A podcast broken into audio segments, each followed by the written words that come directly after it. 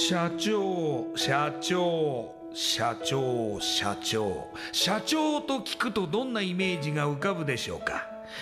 近寄りがたい偉い人それとも百戦錬磨？本当にそうでしょうか？社長は会社の顔。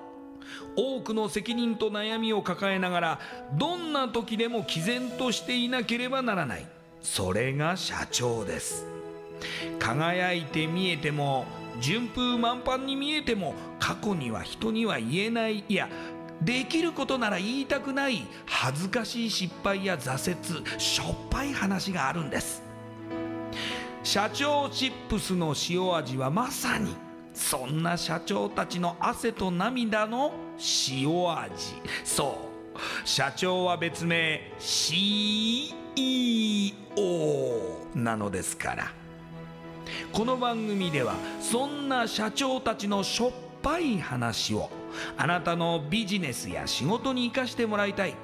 将来社長を志す人たちに希望を届けたい。という思いのもとさまざまな業種の社長インタビューを紹介していきます。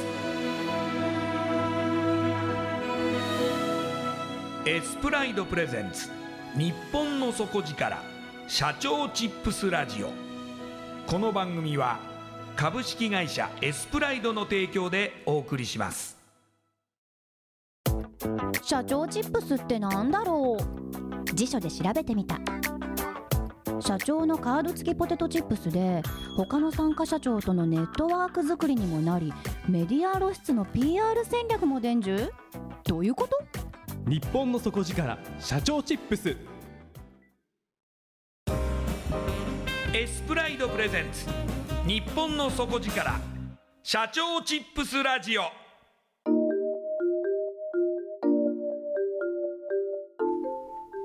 エスプライドプレゼンツ。日本の底力。社長チップスラジオ。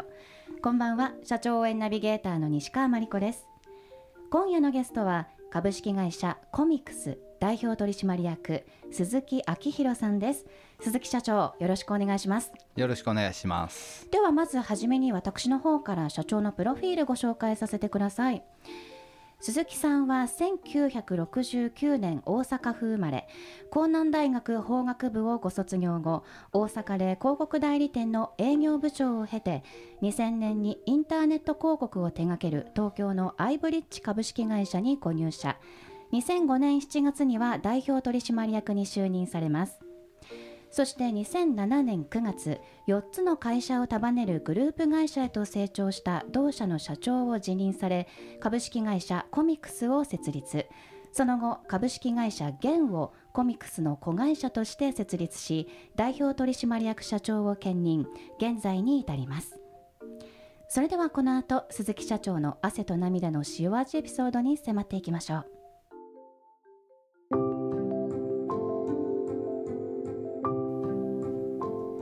鈴木さん、はい、まずですね大阪で広告代理店に入られますが、はい、その時はやはり最初から広告関係に行きたいなって思ってらっしゃったんですか？全然思ってません。全然ですか？全く思ってないです。じゃあ何かこうご縁があって？えー、っと僕一流なんです。一浪一流なんですけど、ええ、留年する前はファッション系の会社に就職決まってたんですなるほど。で留年で内定取り消しになりまして。そうなりますよね。はい、はい。はい、それで、えー、翌年なんか何就職したらいいかなっていうので、うん、テレビで田原俊彦と唐沢俊明の広告代理店ドラマやってたんですよ、はい、なるほど、ええ、ああ広告代理店モテそうだなと。いいなと思って、えー、大学の就職会行ったら堂島のえー、自社ビルの広告代理店っていうのがあったんです。はい。それがそこです。でも行きたい会社に就職できたわけですね。まあできたんですけど、はい、あのそこドブラック企業で。はい。なるほど。ただあれですよね。その会社では営業部長まで出世されるわけですよね。その30年の中で、えーと、と合計で22億円ぐらい僕売り上げ上げたんですけどうわ多分ダントツの1位なんです広告と言いますと担当は何を売ってらっしゃったんですか、えーと、当時はサンケイスポーツのゴルフ面の広告とゴルフの志田会。あと、えー今でいうホットペッパーよりもあの、えー早いんですけど、ええ。名前も似てるんですけどホットメニューっていう、えーと大阪市の企業21万社に20万部配る情報誌の編集長はい。も兼任してました。あー。ではそのまあ、うん、飲食店とか、まあ、その他いろんなお店がお客様になって、そうですね。はい、広告を載せて広告収入と、まああのゴルフ面なんでええ。ゴルフに関連するクライアントがサンスポの場合はメインになりますし、ええ。そのホットメニューの場合はいわゆる情報誌なんで飲食店もそうですし、まあはい。エステとかうんうんうん。ネイルサロンとか、はい。まあ、要は町場のその大阪市内の OL さんとかビジネスマン対象のお店が中心ですよね。でもその会社の中では着実に出世されて順風満帆だと思うんですけれどもその後6年後ですか？はい、はい。東京に拠点を移されてはい、インターネット広告の会社に入られます。これは何かきっかけがあったんでしょうか？最初の代理店ってその紙媒体とかゴルフのイベントとかええ。いわゆるリアルな方の,、まあ、あの一部ラジオの広告とかテレビとか、そういうのもやってましたけど、はい。リアルな方の代理店の営業だったんですけど、えーまあ、社長と大喧嘩してはい。辞めてえー1年ぐらい放浪している時に今の奥さんの紐みたいな感じでやっててえ何ですか？紐 紐？紐状態な感じだったんですけど、はい。意外ですね。い、やいやそんな働く気力がなかった時なんですよ。うーん、はいもう頑張りすぎちゃって。そうですね。はい。ちょっとあの全国を放浪しようみたいな。はいはい。でその時に最後に転がり込んだのが当時大阪芸術大学で助教授をあ助手かな？をしてた後輩がいて大学時代の、まあ、僕スキー部だったんですけどええ。その後輩のところで論文まあただで要は済ましてもらってるから論文を作成手伝ったりとか大学図書館のサイトにログインして資料まとめたりとかそういうことをやらされてたんですよ、はい、まあ、お手伝いしてたんです。ええでその時に、まあ、暇だからいろいろこうパソコンそれまでパソコン全然使えなかったんです僕。ネットも全然知らなくて。えええええでそこでめきめきとそこであのまとめる作業をしてて、えはい。スキルが上がってきまして、はいはい。気づいたんですよ。あこれインターネット結構やいけんじゃねえのって。来るなと来るなと思ったんで、まあ、そこでちょうどなんかその1年前になんかザ・インターネットだったかななんかそのアメリ,、ええ。アメリカのなんか映画も見てて、新聞社がインターネットにやられるみたいな、そういうあったんですよね、はい。それとリンクしてネットだなと思って、うん。ネット系探して、はい。まあ、それこそサイバーエージェントさんとかはい。今のハコードグループのえーっと子会社の DAC の関西支社の立ち上げとメンバーとかライブリッジとか、そういうのを、えービーイングで応募があったんではい。片っ端から応募した中で一番面白そうだったのがアイブリッジなんでアイブリッジに入ったと。はあ。いう感じですね。そしてその会社で最終的には代表取締役になられるわけですが、そうですね。はい、最初からそのトップになりたいなっていう思いはあったんですか？全くないです1ミリもないです あの社長とその前の会社で喧嘩されてるわけですもんね。そうですね。結構そのおかしいなと思ったら組織にこう、まあ、意見するタイプっていうことですよね。あそうですね。うん。新人の時からそれはそうですね。うん。でも逆に言えばその組織を良くするためにはその意見を重視していただけるようなその上司の方もいらっしゃるっていうことですよね。いやもちろん。それがアイブリッジの社長さんだったんですかね。えー、とアイブリッジの親会社にええ。指社っていう袋物カバーのシェア1位当時1位だった会社のオーナーがいたんですけどはい。そのオーナーはすごくあの恩人というか尊敬してましたね。亡くなっちゃうんですけどね僕が入って伊丹に家をちょうど建ててた時の地震災の日にいきなり電話かかってきてええ「既得です」と。はい。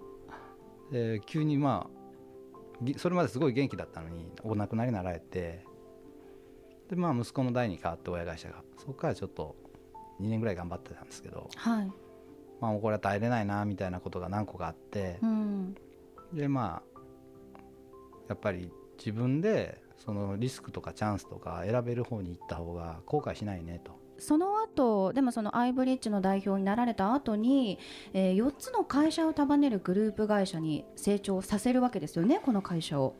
まあ、結果的にはそうですね。はい、そしてこの会社の社長も、えー、と継続する中で、はい辞任という形になるんですがこれはご自身からですか？自分からです。自分からはい。それはやはり独立っていう、まあ、目標があったからっていうことなんでしょうか？全くないですね。それ これ理由を聞いても大丈夫なんですか？でさっきちらっと話したところですよ。まあ、先に今東証一部上場の i モバイルって会社の代表の田中が先に出ていって、はいやつを出した後に僕が後で出たみたいなるほどな感じですかね。ここで、えー株式会社コミックスを設立という流れになりますそういう大変なタイミングだったとは思いますけれども最初あの同じ事業内容としてスタートされたということですよねちょっと違うことを実は最初にやって大失敗したんです。あそうなんですかそうです。広告、まあ、マーケティングではなくて？いわゆる今の統合型 MA ツールっていうはい。あの世の中のプロモーションのその効果を可視化するツールをはい。作ったんですよ。はい。あのテレビラジオ紙媒体ネットとかを全部可視化して独自のアルゴリズムではい。ネガティブポジティブ中道とかで判定して価値換算するっていう。だから3100万のうちの2400万それで使ってはい。バープソルっていうのを作って、はいえー世界14カ国で特許申請してスタートしたんです、スタートしました。はい。はい、そして300万しか売れなかったんです。痛い。そそれはそしえっとてやばくなったんです、なるほど。はい、じゃああれなんですね。最初から塩味ですね。最初から塩味ですね。思いっきり塩味ですね。気持ちよく塩味ですね。なるほど、はい。それはえっ、とじゃあどのタイミングで修正したんですか？ワープソルっていろんな機能があって、ええ。その中の一部の機能だけ切り取ってその後収益が上がっていくんです。ああそれが現在の事業ですかね？現在の事業はその最初からやってるんですけど、はい。現在の事業の中でワープソルの中でアクセス解析の機能であったりとか、えーランディングページの最適化の機能であったりとか、はい。えーパブリシティのアーカイブの機能とかそういうのも個別にいっぱいあったんで、はい。それを個別に切り出してうん。再生していくんですよね。なんかすごく難しい話で分かったような分かっていないほとんど分かっていないかもしれませんが。今でもそういう仕組みとかツールってはい。世の中にいっぱいあるんですけど分かりにくくてそれもまあ今の事業のヒントになってるんですけどね。分かりにくいから分かりやすくしてあげてはいはい。寄り添ってあげるっていうようなモデルを今やっててそこはすごく伸びてるんですよ。もしできましたら私にも分かる現在の事業内容を教えていただけますか、えっとコミックスの方はそのいわゆる世の中のその、えー分かりやすく言うと Yahoo とか Google とかええ。Facebook とかはい。LINE とか、みんながよく見るメディアの広告の取り扱いをしているネットの広告代理店っていう立ち位置なんですけど、はい。えー今世の中的にはそのいわゆるその年配の人が減ってきててで可処分所得のある働く人はやっぱこれから超高齢化社会に入るんでうん。減ってくる中で、はい。あの AI を使ったりとかまあ今だったら RPA っていう言葉とか結構トレンドワードなんですけどそれで単純作業は機械にやってはい。本来考えれるひ人が考えるところを人がやるっていう世の中の流れの中でうんうん。僕らはその機械と人の知恵と両方を絡めながらマーケティング領域で商売してる。っていうところですからね、うん。コミックスではコンサルティングファームみたいな。はい。そのマーケティングの立ち位置で、はい。まあ、現はそのいわゆるウェブの接客ツールを AI を絡めたものを4つぐらい持ってて。うんうんうん。それをどんどんシステム開発して世の中に貢献してるっていう。そのシステムとコンサルで、えーお客様の価値を担保,、はい。担保する。はい。っていう戦略ですかねちょっと分かりにくいな。うーんちょっと分かりにくいですね。システムも提供するしその後のまあ使用方法だったりとかどう活用していくかっていうところのコンサルもやってらっしゃると。そうですね。要は例えばただのネットの広告代理店まあ大手の代理店もそうですけどやっぱりどこでも誰でもやれることって淘汰されると思っててはい。やっぱり世の中のシェアでいうと1位と2位しか僕は残れないと思ってるんですね。これ昔からそういう考えなんですけどはいじゃあポジション的にやっぱり独自性を作らないといけないなと思っててその独自性の一環としてそういう立ち位置にいるっていううんうん。とこですかね、うんうん、その事業ベース売上ベースでははい。右肩上がりなんでしょうか、えー去年まで右肩下がり3期って感じですね。右肩下がり？はい。そうなんですか？去年まで。で今年は大右肩上がりって感じですかね。その大きなこう飛躍っていうのは何をきっかけにあのーいろいろやめたことかな。いろいろやめたこと、そうですね、はい。と言いますと。えーっと2年前に1個会社を潰したんです。はい。あのいわゆる Google とか Facebook みたいな配信エンジンの会社やってましてそれで1.3億円ぐらいあの投資して、まあ、要は赤字出したんですけどはい。4年半ぐらいで。はい。やめたのがまず1個良かったかなと。結構さらっとお話ししてますけど相当大きなことですよねこれ。まあまあでも良かったですね今は笑っていますね。当時は大きかったですけど。うーんうんうんうんその時はやはりそのチャレンジしたことでうまくいかなかった。そうですね。けれどもそのことが今は逆に良かった。すごい良かったですね。事業整理できたってことですかね。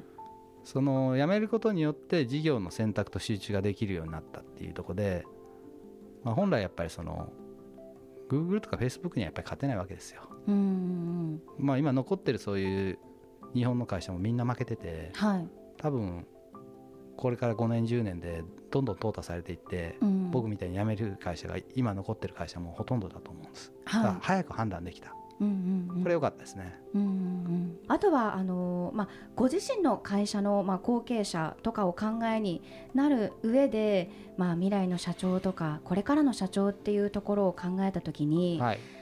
起業したいなとかなんか自分がトップに立ちたいんだって思っている若い方たちに向けてはい。ご自身の経験から何かこう事前にアドバイスをしてあげられるようなこととかメッセージ送っていただけるようなこととか、はい。お願いできますか？まずやり続けることですよね。はいだからあの起業するのはもう誰でもできるんですよ。あの司法書士かなんかに会社登記してもらって、はいまあ、278万出したら会社なんで潰れ作れるんで、はい2週間後に続けることが大事で、うん。まあ、短期的になんかこう、まあ、僕そんな偉そうなこと言えないんですけどあの起業したらすごくなんかリッチな生活を送れるとかはい。なんかすごい儲かるかとか、はい。そういう感じでスタートしてもいいとは思うんですけど、はい。それを長く続けていって私利私欲に走って伸びた人はほとんど見てなくてうん。やっぱり何かことを成し遂げたいとかなんか人に役に立ちたいとか、うんなんかここって世の中にあるけどこれおかしいよねと。こういうふうにしたら便利になるし世の中変わるよねっていうような志がある人がやっぱり伸びてると思ってて。はい。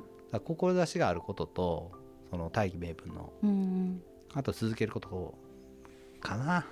そんなあと感じですかね。はでもとても周りの方を大切にされてこれてますよね。いやそんなそれもやはりなんかこう人っていうのは何かキーワードでもあるんでしょうか？まあ人大事ですよね。うん。だって自分が生きていく人生の中でん会う人ってそんなにいないわけなんではい。その会った人の周りを幸せにできるって楽しいじゃないですか。うんうんうんうんうんあのあとですねはい。聞いてみたいなと思うことがありまして、はい、社長ってあの3パターンあると思うんですね。ははい、あ、どんなパターンですか？あ あの単純なんですけども、はい。あの任せていただける社長と、まあ、創業社長と、はい。あの個人事業主はいはいはいはい。あると思うんですけれども、はい。はい、任される社長と創業者を経験されている鈴木社長からしてはい。創業するっていうことの醍醐味といいますかはい。だから創業者ってやりがいがあるんだってどういうところがやはり一番お感じになりますか？自分で決めれるとこじゃないですか。うんうんうんあと休もうと思ったらいつでも休めるじゃないですか。うん。そうなんですかね。だって経営者なんて別に普通に定時に来る必要ないんで。うん、じゃあまあちょっと旅行行きたいなと思ったらはい。あの休んで旅行行きゃいいし、はい。はい。ただ全責任はかかってきますよね。まあ、最終責任者っていうのはリアルな事実ですけど、うん、でも意外とみんな捨てたもんじゃなくてやっぱ所属してたらなんとかよくしようと思ってる人多いですよ。うん。社員さん、ううん。ん、多分どこでもそうだと思うんですけど。それもなんかこう社員さんたちに常にこう鈴木社長から伝えられていることってあるんですか？なんでしょうね。その社員としてのマインドをこう継続させるためにどうやってそのモチベーションを継続させるんでしょうか、あ僕ねそのモチベーションでビジネスはできないと思ってるんですよなるほど。プロだからモチベーションはあって当然なんで、はい。モチベーションなんかなかったら来んなと思ってます、うーんはい、すいません。そのでも考え方にまあ賛成する方が集まっていてはい。だからこそ、まあ、責任感もやはり皆さんお持ちってことですね。だから去年まではモチベーション上げてやろうとしてたんですけどうん。モチベーションなんて何の意味もないなと。うん。ただ権利を求める人を増長させるだけなんでうん。モチベーションある人だけ来てくださいとうんでモチベーションっていう言葉を一切使わなくなったんです。はい。それから良くなりました。私も今日から封印した方が良さそうですね。いや別にいいんじゃないですか。モチベーションもありますからね、はい、気分が上がり上げとかそういうのあるじゃないですか。はい、ただまあなんかこうやってもいないのにモチベーションがっていう人はやっぱりこう若手には多いんでうん。モチベーションが上がらないで頑張りませんって言ったのに一時付き合ってたらうん。会社経営はなかなかできないですよね。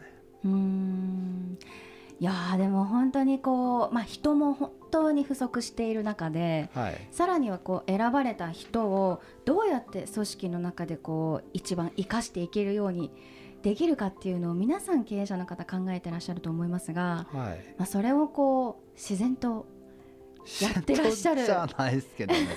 まあでもそういう考え方に行き着いたっていうことなんですね。まあいっぱい失敗してるんでうん行き着いてきつつあるって感じですかね。はいきっとでも学びたいって思ってらっしゃる未来の起業家の方は鈴木社長のもとで学んだら何かこう近道かもしれませんね。それはあるんじゃないですか。うん、あの元部下も含めて今起業家9人ぐらいいるんですよ。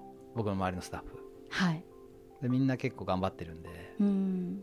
なんか引き上げるのはうまいと思います、うん。はい、自分は儲けるの下手くそですけど。いやいやいやいやもしじゃあいずれ経営したいなんかこう社長になりたいっていう方がいらっしゃいましたら鈴木社長の近くで、まあ、学ぶという選択肢もあるということですね。嫌ですけどね、はいまあ、あの希望の方は、はい、ご連絡していただければと、はい、思います。はい今日はお話しいただきありがとうございました。えーありがとうございます今夜のゲストは株式会社コミックス代表取締役鈴木明弘さんでした。ありがとうございました。えーありがとうございましたトのある PR がしたいけどどうしたらいいのか。採用の時学生の印象に残せるようなものがあればな。社長同士のつながりを作りたいんですけど。社長さん悩んでいませんか？その悩み解決しましょう。日本の底力社長チップス。